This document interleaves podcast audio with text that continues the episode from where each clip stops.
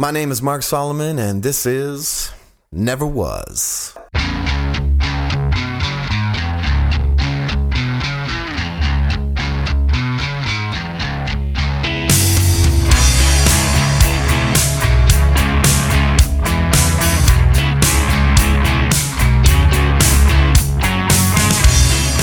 I never was in the closet. Never had a big secret I was hiding. I was afraid would uh, hurt my artistic ambitions or in any way affect my goals as a musician, as a writer, or as any kind of artist at all. Oh, wait, did I say uh, never and then just the straight thing? Sorry, I meant every day of my life I've lived in the closet. I never was not in the closet. Oopsie. Okay, no. This isn't going to be a rant about homosexuality or the definition of marriage or anything. Love them all, let God sort them out. No, actually, this is about art. talking about art, you're supposed to be free. I think you're supposed to be free. Where honest expression is allegedly the whole point.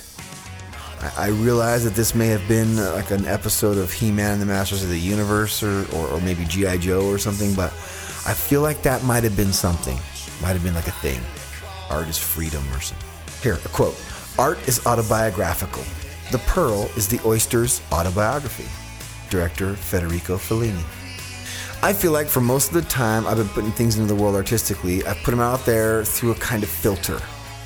Consciously at times, and at times unconsciously. You know, I've held something back. I've hidden it in the closet, if you will. You know, always with the question, will people hate me after this comes out? This show, perfect example. But where did that start? Why did I feel the need to hide in there in the first place? If art is this free, loving thing, why did I need this to hide? I think it's because I found out over time that it's freaking dangerous out there. Whenever you let your guard down and you do something honest, people just can't resist the opportunity to jam a shiv in there. It's just way too easy. Here, here's another quote Art is what you can get away with. Andy Warhol. Hmm. That right there is for me the rub. I mean, that might have been the beginning of the danger, really. Get away with what? And from whom? The establishment trying to bring me down? I don't know. I mean, that was the ethos that I grew up with. But after trying to live on that edge, I'm not convinced the establishment gives a shit if I live or die. That whole freedom in art and self expression is encouraged bit, the establishment doesn't care. It turns out it's not true. The people who were saying that the whole time I grew up, yeah, they ended up being, uh, I don't know, full of shit. Just like rock and roll, art was taken from people like myself the dorks, the schmucks, the oddballs. And please pardon the expression, but this is something that they said 100 years ago when I was in school. Art was taken away from the art fags, the never wases. It was taken from us. Art was taken from us, and it was taken over by pretentious assholes. Art is what you can get away with. I mean, I'm not sure what Warhol meant. I wasn't there, okay? I'm not blaming him. But I'm pretty sure somewhere along the line, some jerk decided that he was going to be the one to decide if indeed I had gotten away with it. You know, and the so called art world that this jerk came from, that world, more consistently than from anywhere else, is where art has become synonymous with risk and danger, and not the good kind. As a follower of Christ, my faith and the honest expression of it through artistic means has often been a reason to run for the closet from them. But hey, fortune favors the brave, so uh, here I am, without a fortune. An essential element of any art is risk. If you don't take a risk, then how are you going to make something really beautiful that hasn't been seen before? I always like to say that cinema without risk is like having no sex and expecting to have a baby. You have to take a risk. Francis Ford Coppola, 99U Magazine. Look, here's my thing. If what I'm saying through my art, whatever it is, offends you to the point where you discredit it as being art at all, you're the problem, not me. That goes for the establishment and the art world. So beat it, jerks. Beat it. Okay, my guest tonight, the talented Ms. Sally Grayson, currently of the band Black Swift, shares with me her dilemma. Should she stay in the closet or out herself as a Christian. Do yourself a favor. Save what you think you'd say to her until the show's over. You'll be glad you did. Okay, one last quote Art is art. Everything else is everything else. Ad Reinhardt. And now, my friend, Sally Grayson. But first,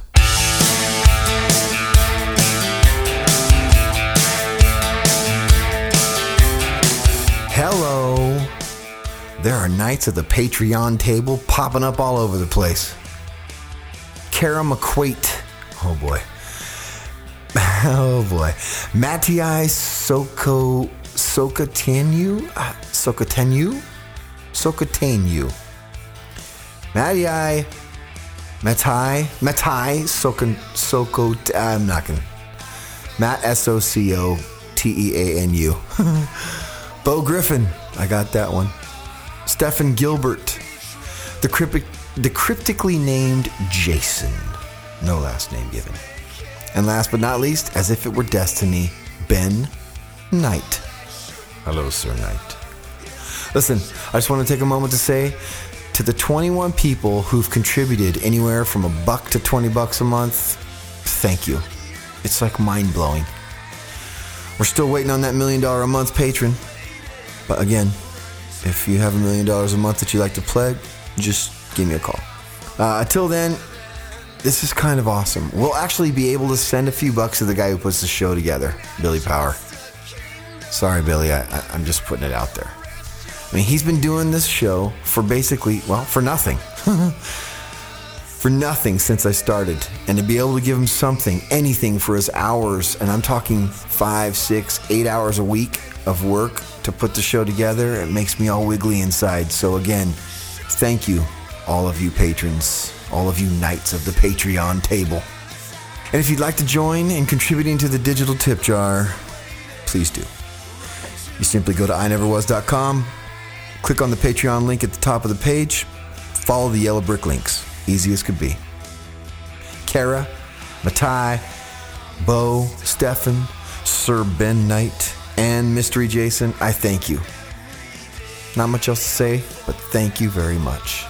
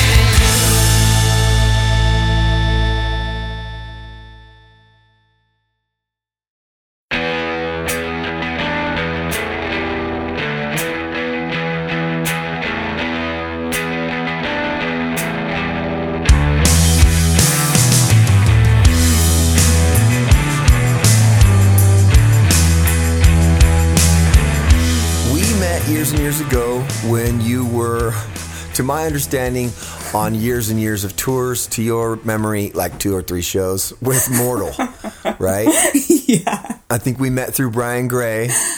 Yeah. And I mean, Aaron talking- Bradford. These are the days of the Newman house. That's right. All those guys living in that house together. Yeah. Stavesacre had not been been born yet. It was post crucified, and I think maybe I met you through Brian Gray and Jeff Bellew. Really, Yeah. I um I think yeah, I was friends with Aaron Bradford and when he was playing the blamed. And right? and yeah, I was with like Youth with a Mission.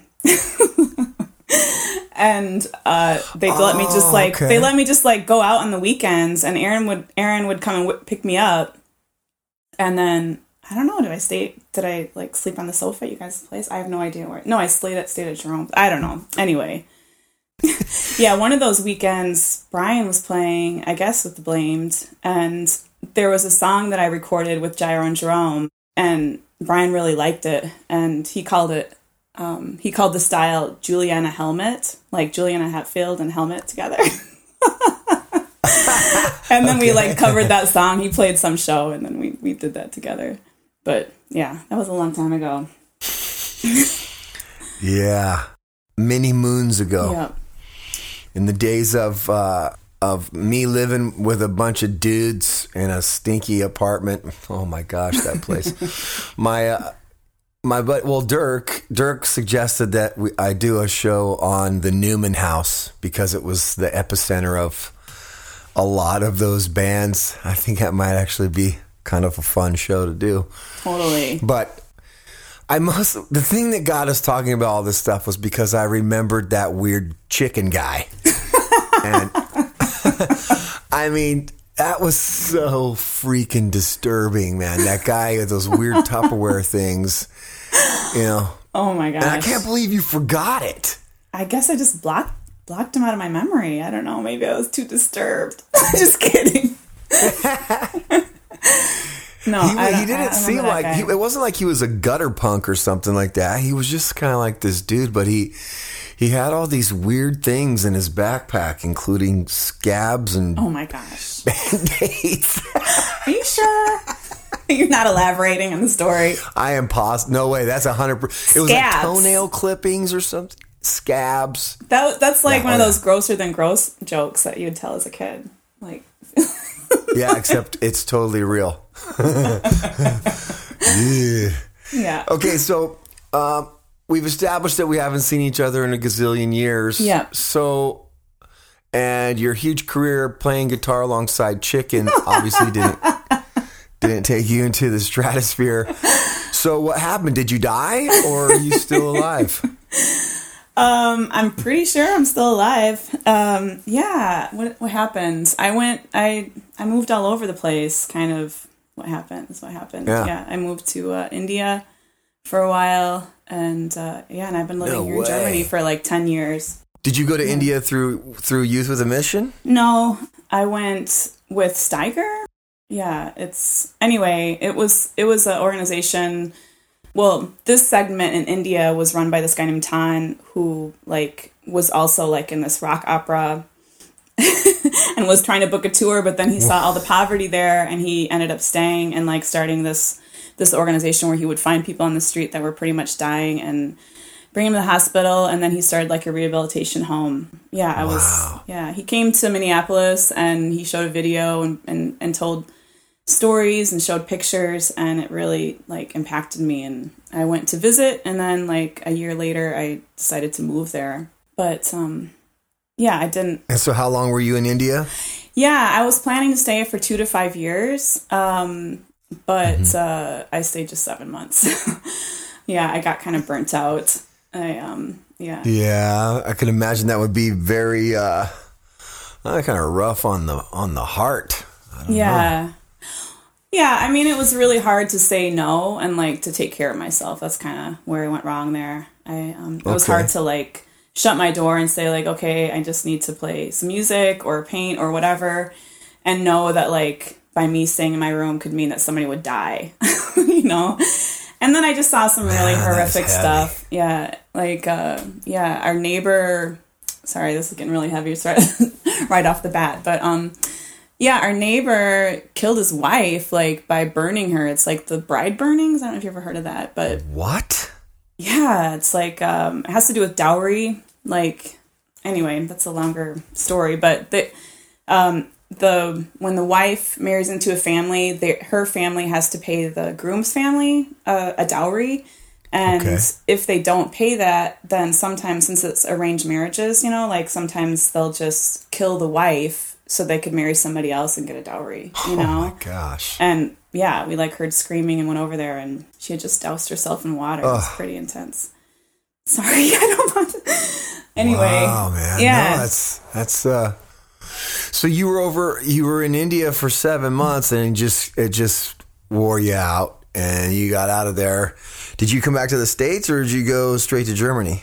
no, I came back to the states. Actually, um, well, when I when I arrived um, the second time when I was moving there, um, I arrived at the airport, and this uh, one of the guys came to pick me up, and he was with somebody else, this German guy, who like had this crazy like tailored made outfit that was like the colors of a sunset with like a moon on the back, and he had kind of longish hair with like a, on top of on, on top of his head of a, on a ponytail and a ponytail looked kind of like a black fountain, and Okay. um, yeah, that that was my future husband. No. no way. That's Marcus. And um, yeah, so he was there volunteering, and then we ended up like teaching art classes because they had a home for for kids with disabilities, and uh, we um, yeah we taught art classes to the kids and just hung out and snuck on the roof and smoked cigarettes and drank wine. yeah, Sally getting in trouble. yeah, and then it was funny because then when he left, they're like, "Where'd your husband go?" so they kind of knew before I did, I guess. But yeah, That's awesome. yeah. So So you've been married now for what? What does that make it? At least 10 years, right? uh, nine years in September. Yeah, I moved here before Nine years. before we got married. Um, I, I'm just gonna go ahead and just keep on telling um, my story with Marcus if that's all right because it's um it's pretty awesome. yeah, go please, please. I want to hear it. I want to know. So I didn't get to hear any of this stuff. You just vanished off the face of the earth. yeah, so like I moved back to Chicago. My, I was living my, with my sister in Chicago, and um, I was just trying to work through everything, and was pretty bummed out, like you know that it didn't work out because that was really on my heart, and like Yeah. it's just so amazing to do something that you to make a difference, like yeah, to to act and make a difference in somebody's life, um, to help them live, you know. And um, Yeah. anyway, so I did a lot of painting and songwriting and whatever, you know. That's totally my catharsis. Like that's how I deal with hardship. But um, but I was crushing on Marcus like when I met him, and I was like, forget it. He's in Germany. I'm in India. Um, and before I went back to the states, I went to Germany to visit him because there was like a conference, and um, and he he was in Munich studying art at the time, and uh, he he showed me around the city like with the huge pretzels and the huge beers and whatever. Munich's pretty beautiful city. And one night he's like, uh, um, we're talking, and he told me the sad story, and um, and I was like, oh man, I just want to give you a hug. And he's like, what's a hug? And I was like, because he didn't know that word in English. and I gave him a hug. Sounds like a line. What's a hug? He's like, oh, that's a great word. He's like, that would be a great band name, The Hug. So, like, um, so I went back to Chicago, and then he decided to start a band called The Hug, but he didn't play any instruments at the time. And so he like invited his musician friends to be in the band, and he then he asked me if I would like to join the band, The Hug, you know, and uh, so he got he was studying art, like I said, and he got the Academy Gallery and uh, built this huge sculpture of a hug, like made out of wood. Dude. Sally, I freaking I heard about this show. You did? I totally heard about this show. Yeah. In fact, there's an art I, I want to say that Dave Allen might have written an article about he wrote there's there's a guy named Dave Allen who was in the band Gang of 4. And Okay. he wrote this great article about artists. You know, he said artists, you know, please be amazing or get out of the way. And it was basically uh get off your ass and realize that that art has changed, music has changed.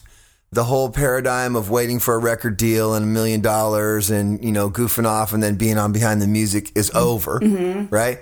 And, and and you need to focus on having a great show or creating great art. If you're artist, like you claim to be, you'll just keep making great art. Yeah.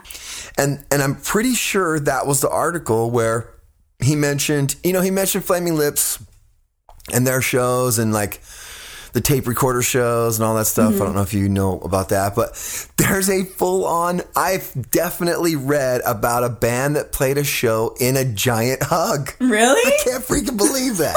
yes. I'll have to find I'm that. full, I'm fully going to find that for I'm going to send that to you. Oh Like my we- god. That's awesome. We had two shows. You're telling me the hug. You're telling me the hug, and I'm like, there's no way that's the same thing. I don't know. Maybe some. I mean, there's there's other bands called The Hug, but I've never seen a huge sculpture like No, no, no, no. made. Nobody Yeah. else thought of building a giant hug. Okay. No way. That is rad. Okay, so I'm sorry I interrupted. Keep going. No, I was just gonna say, Wow. like, relating that he, like, we had the show in Munich, and then, like, I don't know, a year or so later, we had there was a festival somebody started in Amsterdam in like this old rundown squat house called the Hug Festival, and then he brought we brought the sculpture there, and then played a show there. But we just had two shows. That is Yeah. so badass. I can't believe it. Okay. Yeah, Wow. Yeah. So he got you good. You had no chance. no Oh, chance. I know, and then he and then he took me to Venice. Like that was like we yeah. That, he took me to Venice so we can have our first kiss there, and then he like uh Oh, jeez. And then you I'm feeling very, very inadequate right now. I hope my wife doesn't listen to this because she'll be so disappointed. In oh my no overtures. no yeah Jeez. no it's pretty awesome. Okay, so so you Yeah. yeah, we'll just go to Venice so you can we can have our. First, I know, like I Okay, no, I right. never like. He's like, "Hey, you want to take a trip to Venice?" I never even thought about like Venice. Like I don't know, I never thought about going there. And then, then he, we drove there. We like rented a car, drove through the Alps. You know, totally amazing. And like get to Venice, it's it's like the rom- most romantic city in the world. Like like, mm-hmm. where where are we? Oh my gosh! Just like I love all that urban decay. Like you know, just I don't know. Anyway, yeah. So so, Yeah, so let's let's do a real quick reset though for people here. This is Sally. Okay, also used to be known as Allie. She's talking about the most just so you guys have an idea of the person I'm talking to right now. You just heard all this stuff about a hug and Venice. But what does she say? It's the most romantic city ever. All that urban decay. guilty. not the not the guys on the gondola singing or whatever. No, no, it's the urban decay. That's a real uh, that's a real win for you.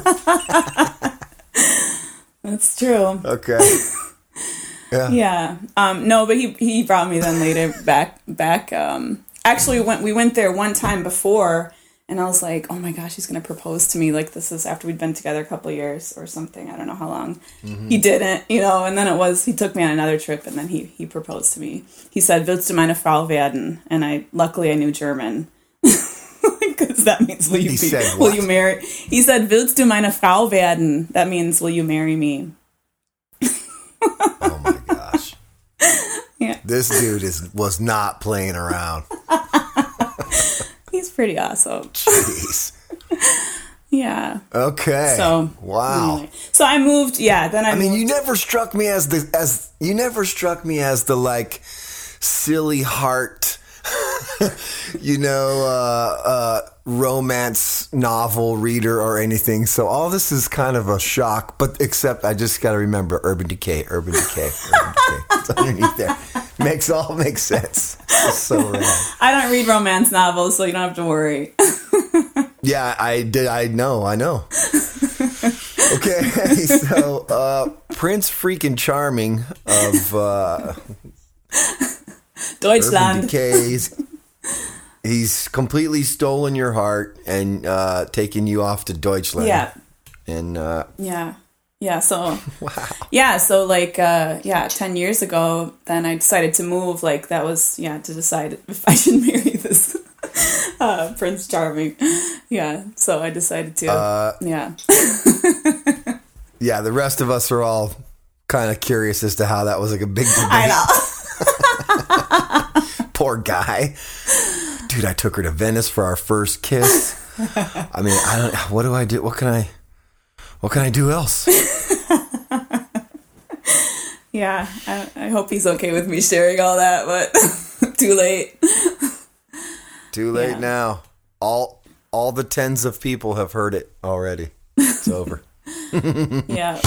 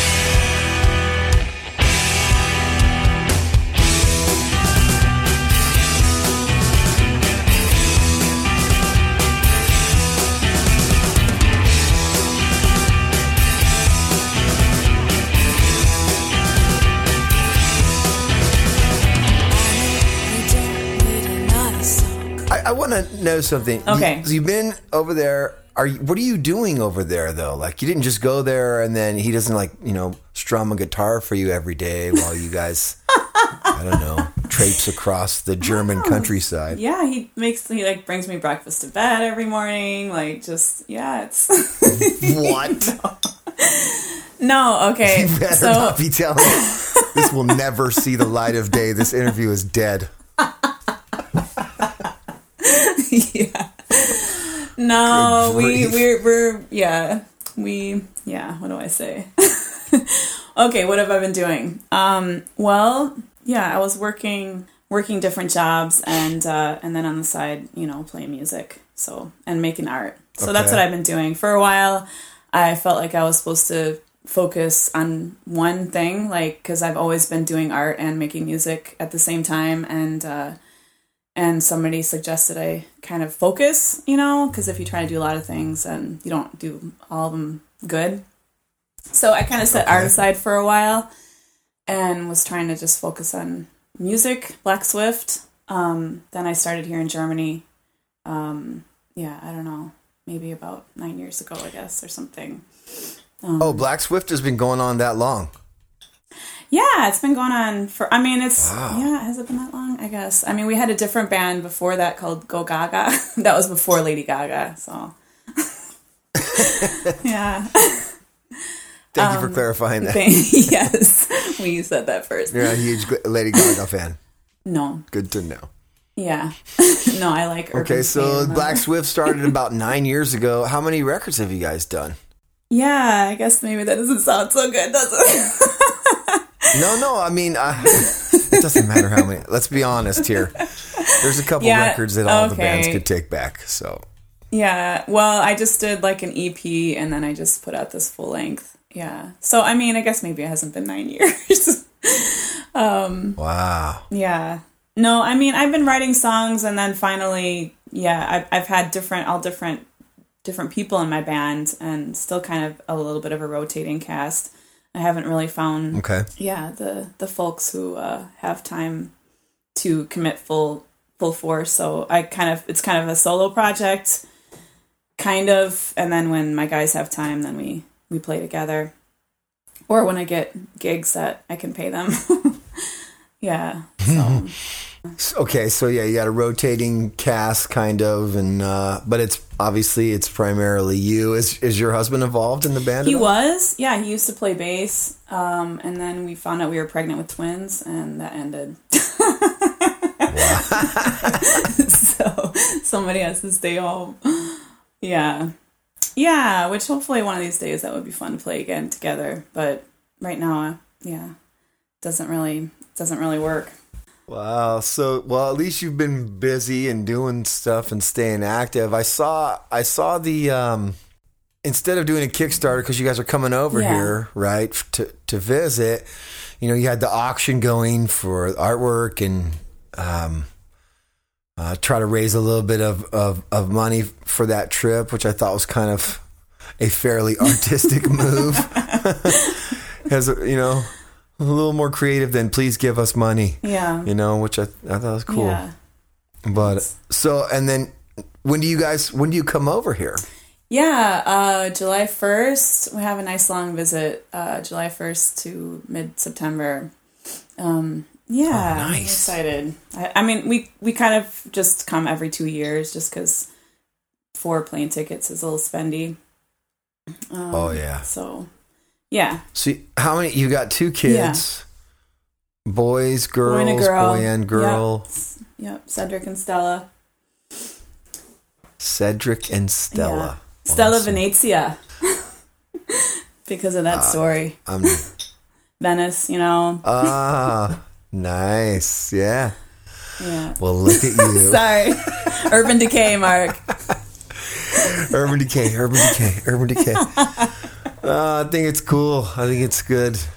I I mean, I've been listening to the record. You know, um, it's so weird. I can totally hear you. I mean, I can totally picture you making these songs. I can I the music I wasn't expecting because again, in my brain I was I still had like the mortal thing. I know it's ridiculous, but it's what that's what, you know. If that's what imprints, that's what imprints. yeah, You know. like you were expecting to make It's like- industrial or like Well, at least more like electronic Okay. based or something. I don't know. You know, it's a rock and roll record. It's pretty great. Thanks. I think it's awesome. you.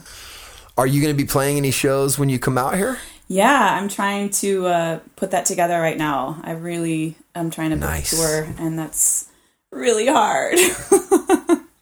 Oh yeah. Oh yeah. yeah. Um. So, yeah, I'm. I've been playing. I mean, I've been playing here, like basically anywhere I can. I mean, I I was listening to you. You were talking about like for you, it's being in the studio is what you like, what you need, right? As far as like Yeah. Yeah. not necessarily playing shows and, and i love recording and i love writing and stuff but it, it's for me playing i love playing I, I i'm totally addicted to to playing music yeah. I think that's that's rad. Yeah. It's a good thing too because uh, some of us would stay in a studio forever Yeah. and never come out. yeah yeah but i mean it's it's tricky because um yeah to try to balance that with kids is really yeah because i i mean i would love to just head out on, on long tours and stuff but that's but i want to yeah see my kids childhood you know, yeah, no. I, I get that. but um yeah so i'm i'm i'm trying to like uh figure out like i've been playing these house shows which are really fun i just played one with my drummer which is just kind of you know rocking somebody's living room i guess um but it's cool because you just get you get to people like actually listen it's not like you know some dark club where everyone's kind of chatting with each other if you know that happens sometimes um Yeah. but um yeah they're actually attentive and interested in in your music and get to meet people and yeah so i'm hoping to get some house shows and then to find some clubs along the way and yeah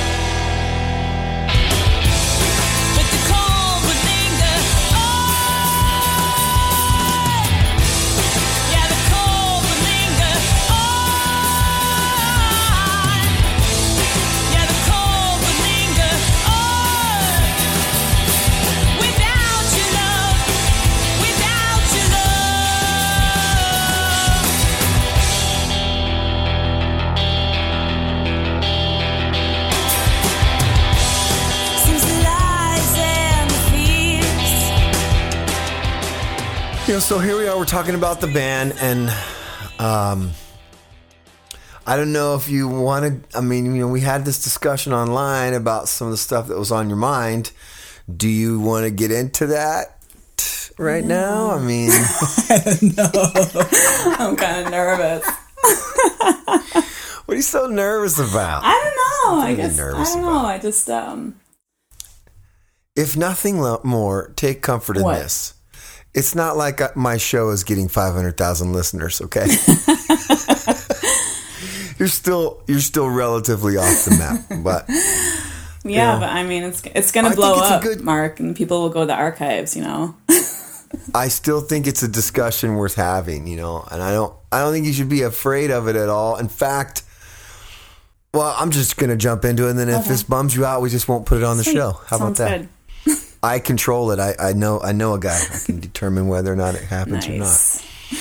You know, we talked about you, and I love that you use the term outing yourself as a Christian. That's hilarious. Uh, you know, but it's it's a hundred percent. It's a hundred percent accurate. I mean, that's the way.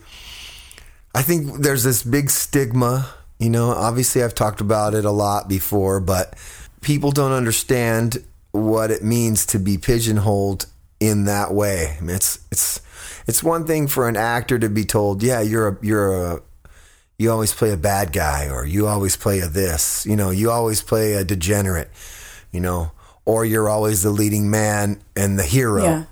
You know, it's it's another thing to tell an actor you are an extra. Yeah.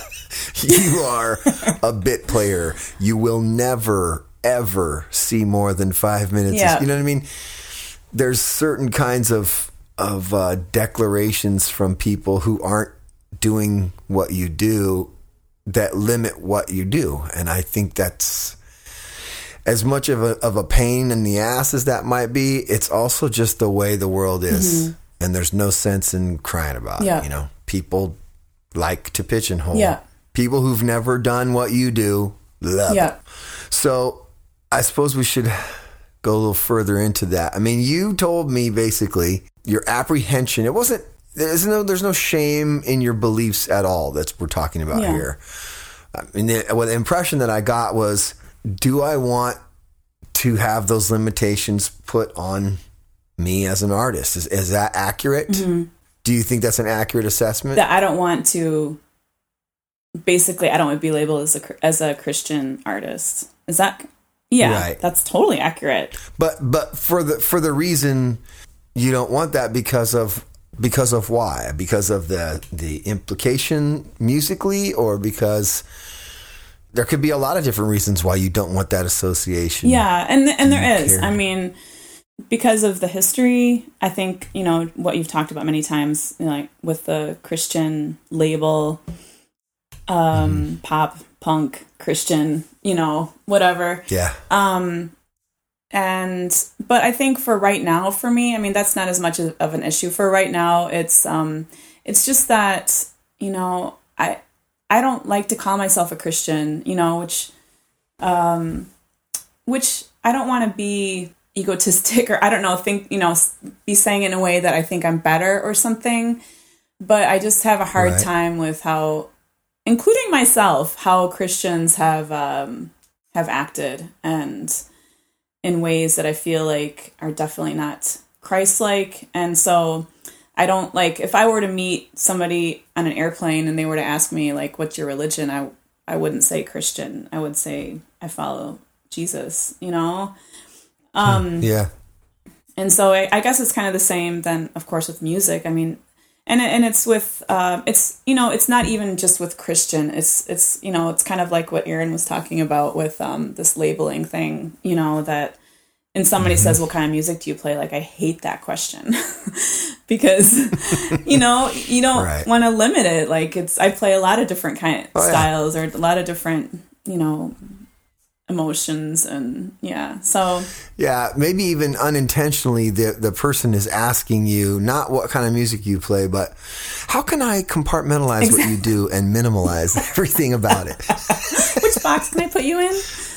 Yeah. so I mean, yeah. I don't want to go. I don't want to be put in the Christian box because I I once like I when I started when when we started with standby, I had had been coming from um let's see here like let me go back just a little bit. Like um when I was a teenager um it, it was like a lot of these a lot of people you've had on your show and and Billy too. Like uh, I wasn't allowed to listen to I wasn't allowed to listen to uh, rock and roll. I actually my mom gave me like tapes from the 50s and 60s like that's what I listened to. I like grew up on 50s and 60s music.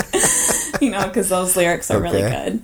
Oh yeah, nothing but wholesome, and then all the best intentions. and then I was a metalhead, so um, then I started, um, yeah, listening. I had um, my big bangs back back then that I could hide my headphones and like would listen to Megadeth at my Christian school. anyway, um, but then I and then I went to Cornerstone in '92, and that's um, yeah, that's when I all of a sudden found all this music that I actually could listen to, and and that's when I met Jyro Jerome and and Rob Walker. And this is Jyro and Jerome of Mortal, Fold Zandura, and Rob Walker, who was he in the Yeah, he was immortal. Mor- Yep. Okay, so he came from Mortal, and then he went, of, of course, to do Wish for Eden, the first release from Tooth and Yeah. Nail. Yeah. Wow. so like you know and then it was at the point where this you know i don't want to repeat uh, from your shows but this whole francis schaeffer i was i was going to college went to bethel university in st paul and then um and was studying art. And um yeah and i started kind of feeling like that wasn't what i wanted. I wanted to just make good music and not um that it's christian. You know that was kind of a discussion with the guys in my band but um so we we decided to just go the normal route like most bands do and not you know i mean i'm friends with brandon and you know maybe whatever we could have gone with tooth and nail who knows but we decided just to do the do it the hard way and uh You, it's the smart way, though. It's the smart way. Even success in the Christian market, Mm-hmm. it means nothing. The second you leave as one who knows, yeah i want to hear about that by the way selling.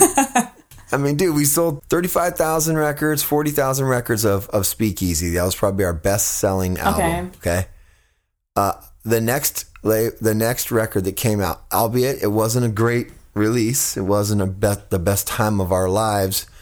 That thing sold like two or three thousand copies. I Okay. mean, it was something really small. Yeah. you know, that's a because who difference. did you put it out through or what or what was the difference Nitro. okay was you know general market label and we even went into the general market with these fans we Yeah. thought we had in our pocket you know we might have sold 10,000 copies of that record but that's nothing Yeah. you know it's certainly not they were they had AFI when they signed us i don't think that they were stoked on the on the exchange okay AFI left eh, when we signed, they were already getting another deal.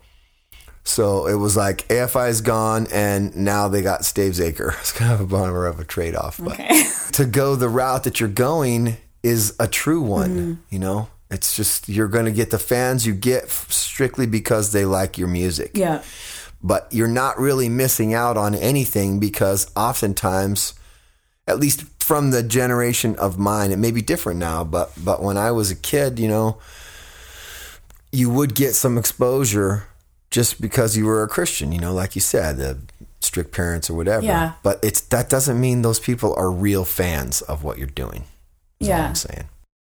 But i like the angle you're talking about here as far as you know not necessarily not just because of those things but also because of you know what the term christian has sort of become. Yeah.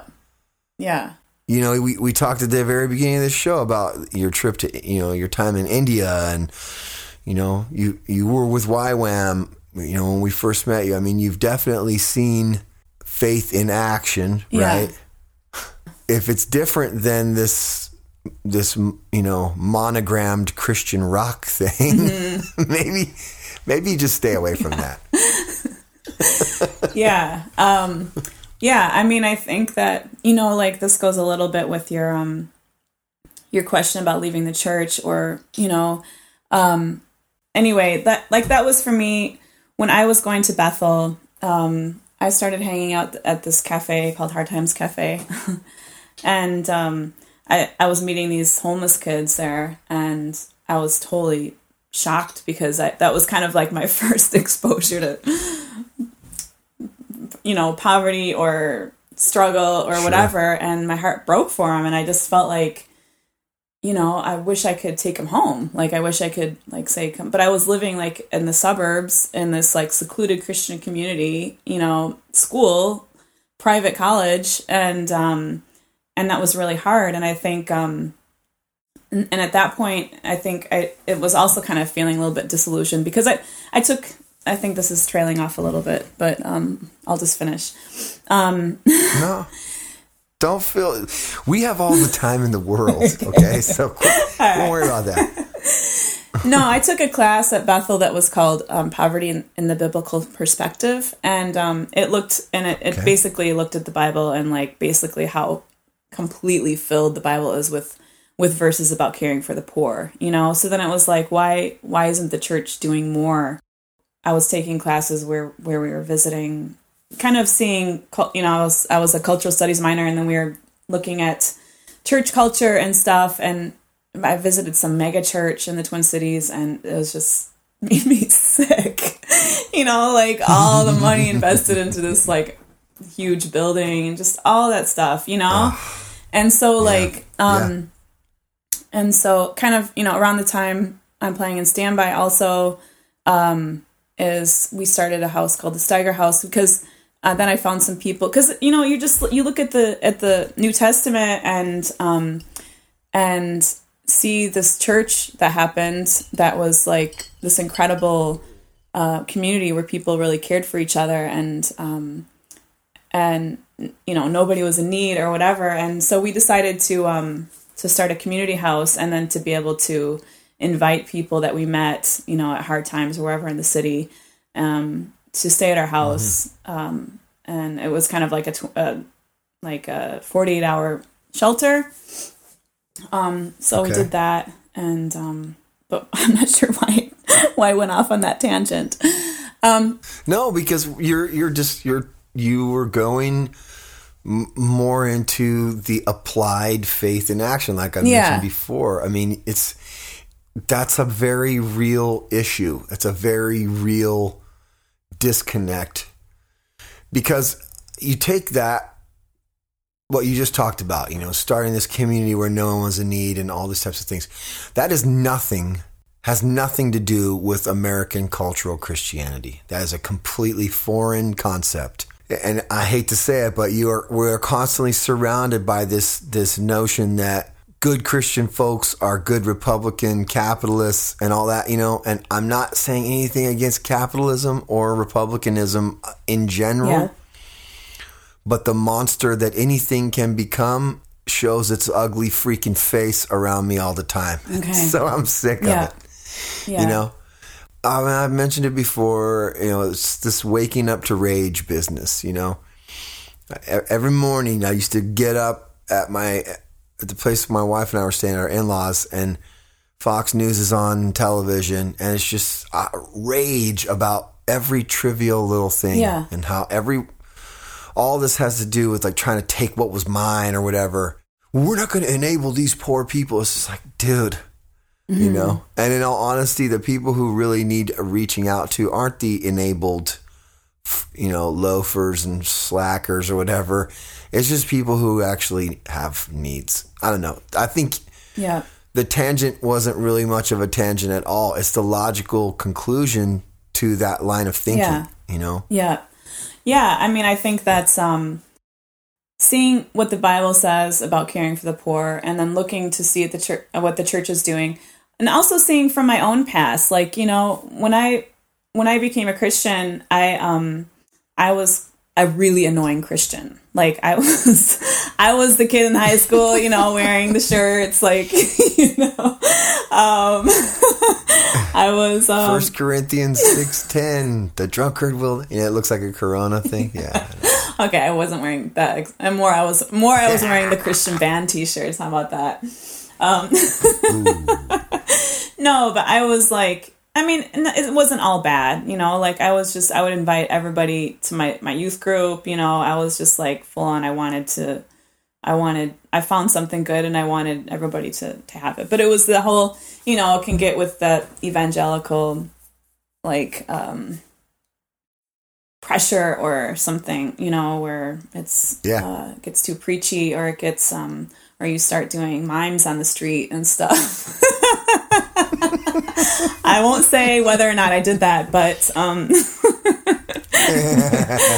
yeah, so so going from that where it's like all about somebody making a decision to like re- like hearing Mother Teresa say like you love through your actions, you know, and Yeah. and so that was you know so that's happening and then um yeah so i mean i think that's why i don't want to be associated with yeah exactly what you were saying this uh kind of republican um yeah we don't have to get politics but um uh yeah Well, that's the thing, though. You can't. You can't not get into politics. They've made it political. yeah exactly You know, There's, you you and I may not have any intention of discussing politics, but because of the culture that we currently live in, it automatically gets thrown into this political context, and at any moment, one of us is going to be called an emergent church person, whatever that is, or uh, a liberal or something. And I honestly don't give Yeah. I don't care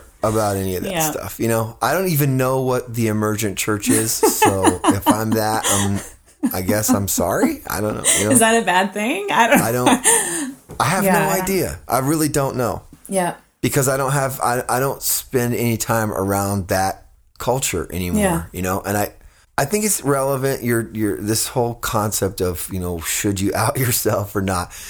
It's relevant to me if for nothing more aside from just my own experiences. But where does this show go next? You Yeah. know, I could probably mine out a few more months of of really interesting people, and we can do the nostalgia thing. But at some point in the very in the not too distant future, that's gonna not be enough. And I I never wanted it to be that specifically. Yeah. You know. I mostly wanted to just talk about people after their dreams died, but nobody ever wants to admit that their dreams died. so we don't really go there too often. I'd like to walk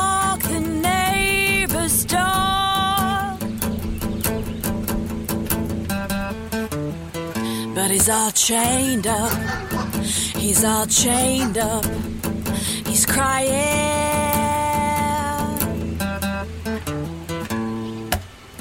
I'd like to walk the neighbor's dog.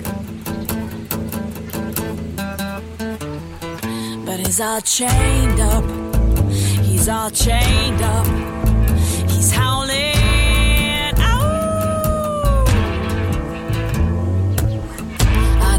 To see the neighbor's dog set free, set free. But it doesn't have to be me.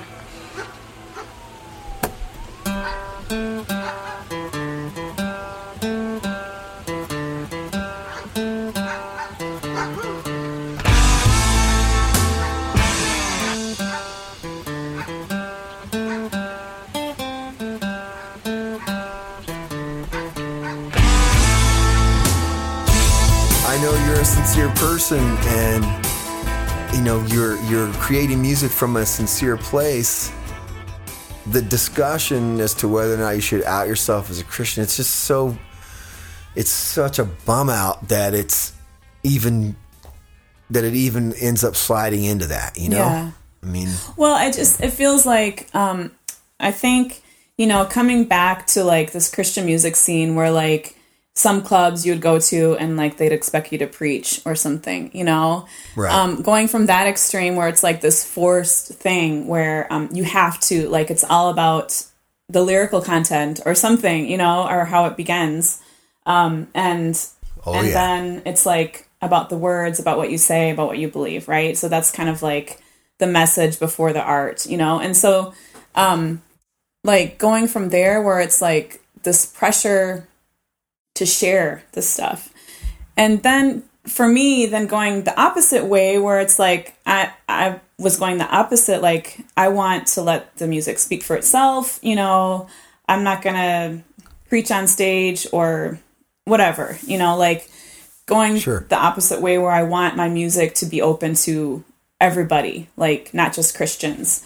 And but at the same time I want to um I want to be real. Like I don't want to hide who I am because I'm afraid people won't like it. I mean that that's just the point I am right now where um, it's possible like I say the name of Jesus in some of my songs, you know, like and whether it's um Yeah. questions or you know like I write um yeah, it's uh, it's a lot of times what whether it's questions or kind of sorting through stuff, you know, where Jesus is in my life, so that's just kind of part of it. Whether it's you know, right. me- right. so I, I'm just trying to find like a way to have the ability or the what's the word I'm looking for? Um, Freedom. free- freedom, permission, or something to to be who I really am. like you know, it's not that I've been hiding my faith, but I I definitely am not Right. as open as I would normally be if I would think, you know, people don't care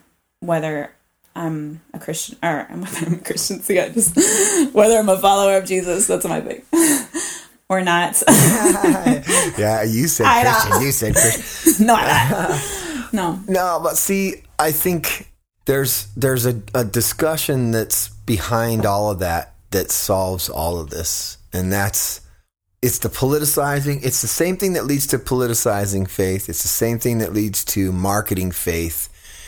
It's it's you know you mentioned a, a cart before the horse kind of a scenario just a couple moments ago, and to me, it is that. It's a it's you got all this other crap out in front and the the depth of it all in the back and gets addressed later, right? Mm-hmm. So there you are, you know, you know, if you're still a believer, if you're, you know, if you are still a follower of Christ, right?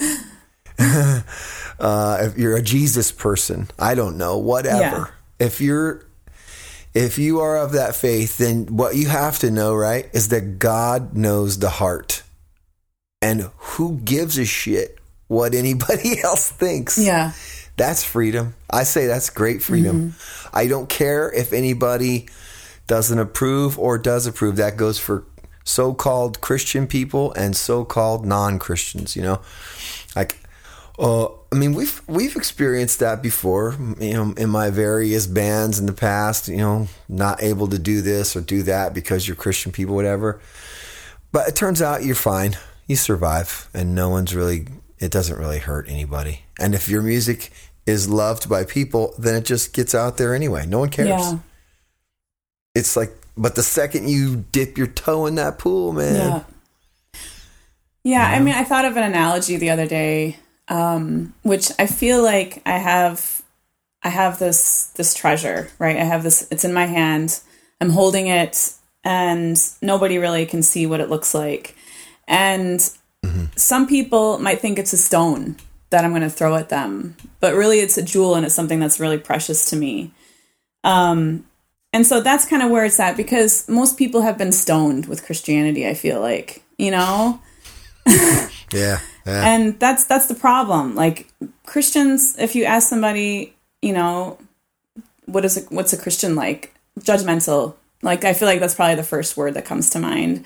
And i don't want people mm. to feel judged you know? Like that's not my place to judge people. Like i want to be able to be real about who i am and be able to share my treasures but um yeah, I don't want if I start showing this that they think I'm going to stone them. Do you know what I mean? Well, Sally, I got to tell you, you know, I feel like you've just missed the boat tie entirely. You know, if you don't see the the opportunity you have there to make yourself feel better by making someone feel bad, you're really missing out. Wait, wait, wait, go back, go back. If I don't say it again, the point is, our the Christian people have some. I don't know. There's like this thing where we forgot that we were shown grace. yeah, You know, you say people have been stoned by Christianity. It's like not just stoned, man. They've shot shot at them with slingshots. Yeah. you know, Yeah. And why? What does that ever accomplish? What what is ever really accomplished by that? But but even worse, what damage is being done on every level? You know, yeah, I can see your hesitant, you know, your hesitation there, and I fully understand it. But again, going back to square one, dude, God knows your heart, knows the individual motivation behind everything, you know. So if that's all that we really need to worry about, then whatever, yeah. you know. Shooting people with pearls. it's crazy, man. It's crazy. Yeah. But it's also, you know, the reason why it happens is it's easy. It's easy. Way easier to crush somebody and make them feel bad than uh, it is to build them up and, you know, Yeah. die to yourself or whatever. Uh, I'm the one to talk. I'm the guy who loses his shit in traffic every single day that I'm in Lakeland, Florida. oh man, the things that are that's a radio show in and of I should just put a mic in my car for a month and choose some good moments. I swear, some of my best creativity has come from the things that have come out of my mouth. when you're in traffic. Oh yeah. So I don't know if I, you know, I wasn't. My intention wasn't to uh, put you on the spot, or or even to, you know, help you maneuver through this difficult decision. I'm just saying, you know, I don't really think you should worry about it at all.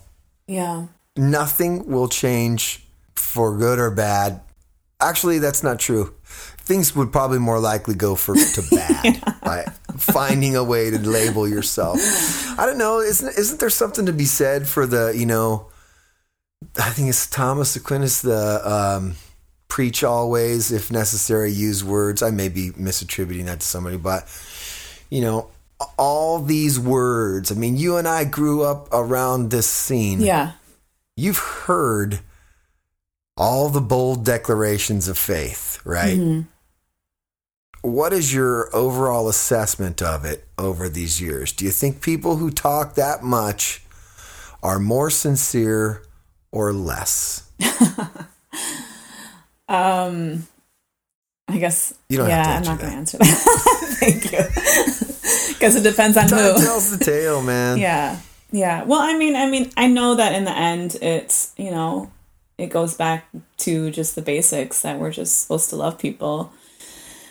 Um, and I guess for me, yeah, with this specific topic, the reason that I that I it's come to my mind is just because I started thinking about you know where my influences come from, or and I started documenting my own story, which is you know has a lot of is a Christian background, you know, and um, and then I was thinking about like, which I know you're probably against this, but I don't care. Um, no, I was thinking about like when I put up my record um, about I started writing a little bit of behind the scenes of some of the songs, and I, I never, I never, you know, made it public or anything, but I, I thought I wanted to just kind of give a little bit of background of what I was writing about, and so, but then it's like, you know, I, steal verses from the Bible. like I plagiarize. Um, no, um, or you know, then it was just kind of that's where it came out for me, where I was like, should I, should I be this open or something? Which maybe it's it's maybe totally ridiculous, and it's it's just probably has to do with um, fear of people and um, wanting people to like me, and um, yeah, Yeah. I, I still want people. I still want people to like me. it's still it's it's a strange juxtaposition. You know, you're a musician trying to to make songs and and wanting people to listen to it. So obviously, you want them to like what you're doing. But you know, it's the risk that you run if you're if you believe in anything at all. Yeah, I mean, I was thinking that too. Like, I'm, I'm think probably there's some Muslim music uh, musicians who would totally connect with what I'm saying. no way, they're all bad. We don't talk about them. yeah, Ooh, I'm gonna get some shit for that one. But it's you know, I don't. I think all that matters, dude, is sincerity or not. yeah, You know, who cares? I don't know. It's too bad there aren't more nerds associated with Christian rock. Because then they could, they could write like uh like alternative histories. You know, what if Tooth and Nail Records just started off as Tooth and Nail Records, the regular old record label, and there was no association with Christianity? yeah. what would have happened? Would those bands have blown up as big as they did? Would that label have become the phenomenon that it was? Mm-hmm. I don't know. You know, so what's what do you want? Yeah. I mean, I don't know. I think anytime you are pursuing something, something with integrity, and that could be just anything. I, I don't have any metaphors or anything, but you know, you you pursue this thing, and you're and you're 100 percent committed to this pure artistic vision. You're gonna meet challenges where you either are compromising your artistic vision or not. Mm-hmm. Yeah. I don't know. I don't Oh, know. That's good. I mean, it's not good, but I mean, I think my gut says like, who cares? Like, you know, I just need to do what I need to do, and people, some people like it, some people won't, and that's just how it is, you know. But as far as like, um, yeah, outing, like not not like um, what's the word? Being um seriously my english has gotten so bad can i say it in german Yeah. no i mean um making a foolish decision or something you know like being smart like just being Sure. smart about like what to share what not to share what you know what i mean like what's necessary Yeah. when when you just want the music to speak for itself anyway you know but yeah well, I think that what you just said needs to go on the show, though. yeah That right there, just about making a foolish decision. yeah And letting the music, like, that's where it's at. You know, yeah what does it matter?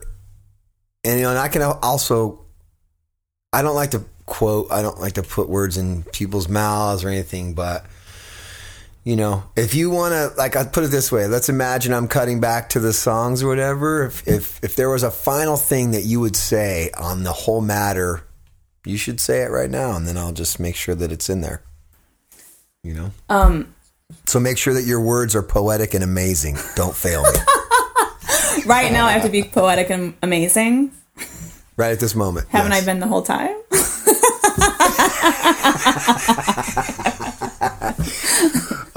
I'm sorry. I'm sorry. Oh, See the standard. The standard that your old man has set is just. Uh, it's. I'm. I'm in trouble. yeah. Um, yeah, I don't really know what I'm supposed to say now. So you got me tongue tied.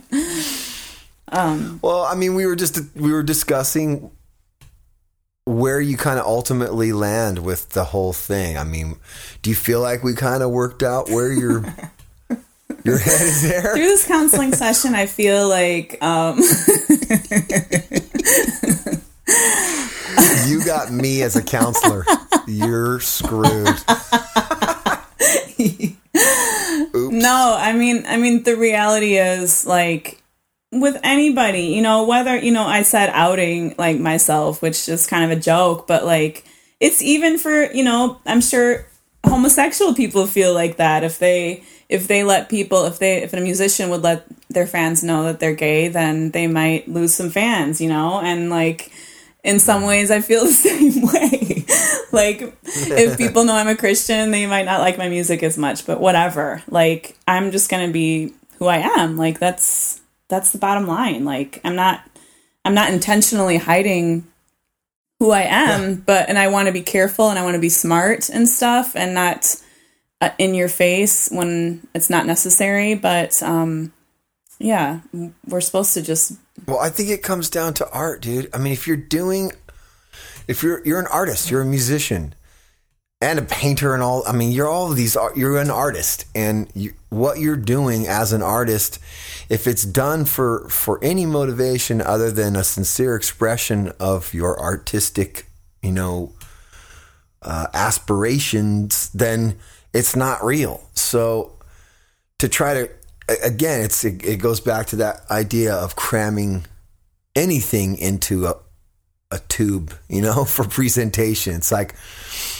oh i'm a musician but i also have to be really really opinionated about socks. Like what? You know, I don't, no you're just a musician you know you're writing the songs that you write. You you you know what comes through comes through. And I think it's important to both know what you're not trying to do and know what you're trying to do. You're trying to, to make the music and you're not trying to market your faith or yeah or your you know agenda.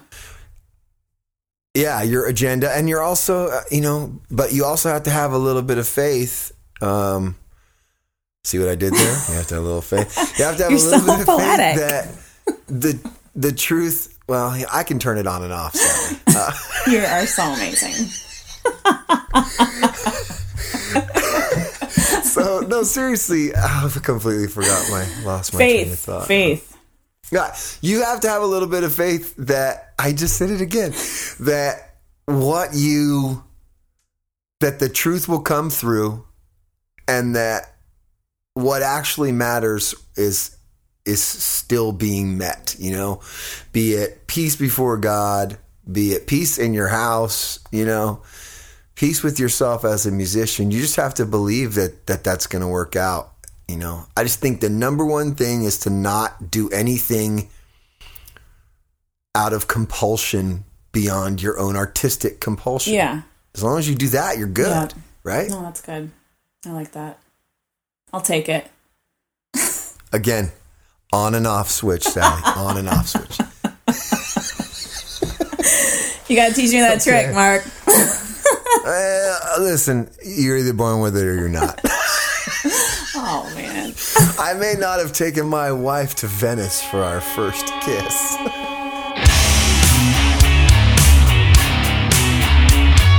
Well, ladies and gents, there you have it. Sally Grayson has dared to ask the question Should I out myself as a Christian? I gotta tell you, I think it took a lot of courage. She asked it out loud in front of everyone. So, what do you think? What's your dream? How would your dream be affected by your faith in the declaration of that faith? I'll ask you this in addition what if the merit, what if the value of what you did was measured by the level of risk involved in outing your own self for whatever reason you might need to do so? Where would that leave you? You know, yeah, something to think about. Listen, I think she rules, and uh, and apparently so does her husband. Uh, forget closet and faith and all that jive. I mean, somebody get this guy on the phone so we can find out how he does it. I mean, he built a giant hug to play a show inside of. Who does that? I mean, what'd you do today? My thanks to Sally for her time and for cracking me up. And Sally, you go, girl. Do what gives you peace. You overcame Chicken and his Band Aid collection. You can do anything. Okay, songs you heard tonight were uh, Branches and Sticks, George Lasso's The Sun, and The World Howls off of uh, Black Swift's new album of the same name, The World Howls. You can check them out on blackswiftmusic.com. Uh, you can find a ton of stuff on there, including links to the music, art, and what's going on with them. And definitely check out the band's Facebook page at Facebook backslash Black Swift Music. And look for Sally when she's out here this summer of 2015. She's a great person, great spirit, and damn it if she can't play the heck out of that guitar. As always, this show was produced by Billy Power of UrbanAchievershow.com. This episode of Never Was and all other episodes can be found on the website at ineverwas.com. Or go to iTunes under Never Was Podcast. Please feel free to visit us on iTunes and drop a rating. That would be awesome. And uh, finally, the quote of the week for you to chew on from the Greek philosopher Aristophanes. Let each man, sorry, ladies, exercise the art he knows. Thank you so much for listening, for writing, and for taking part. Be well, be at peace, and rainbow out.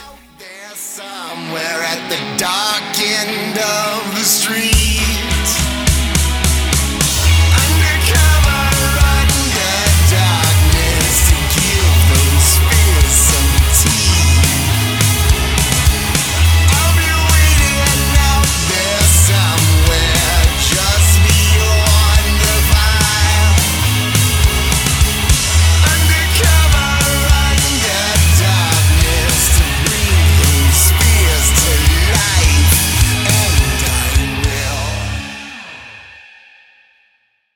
Uh oh, here comes the Jets. Can you hear them? Yep. That's awesome. that sounds rad. Ladies and gentlemen, if you're hearing this, it was just an air show. Um, if you're hearing this many, many years later in a post apocalyptic wasteland, we are actually documenting the attack. So, just oh, no. for clarity's sake.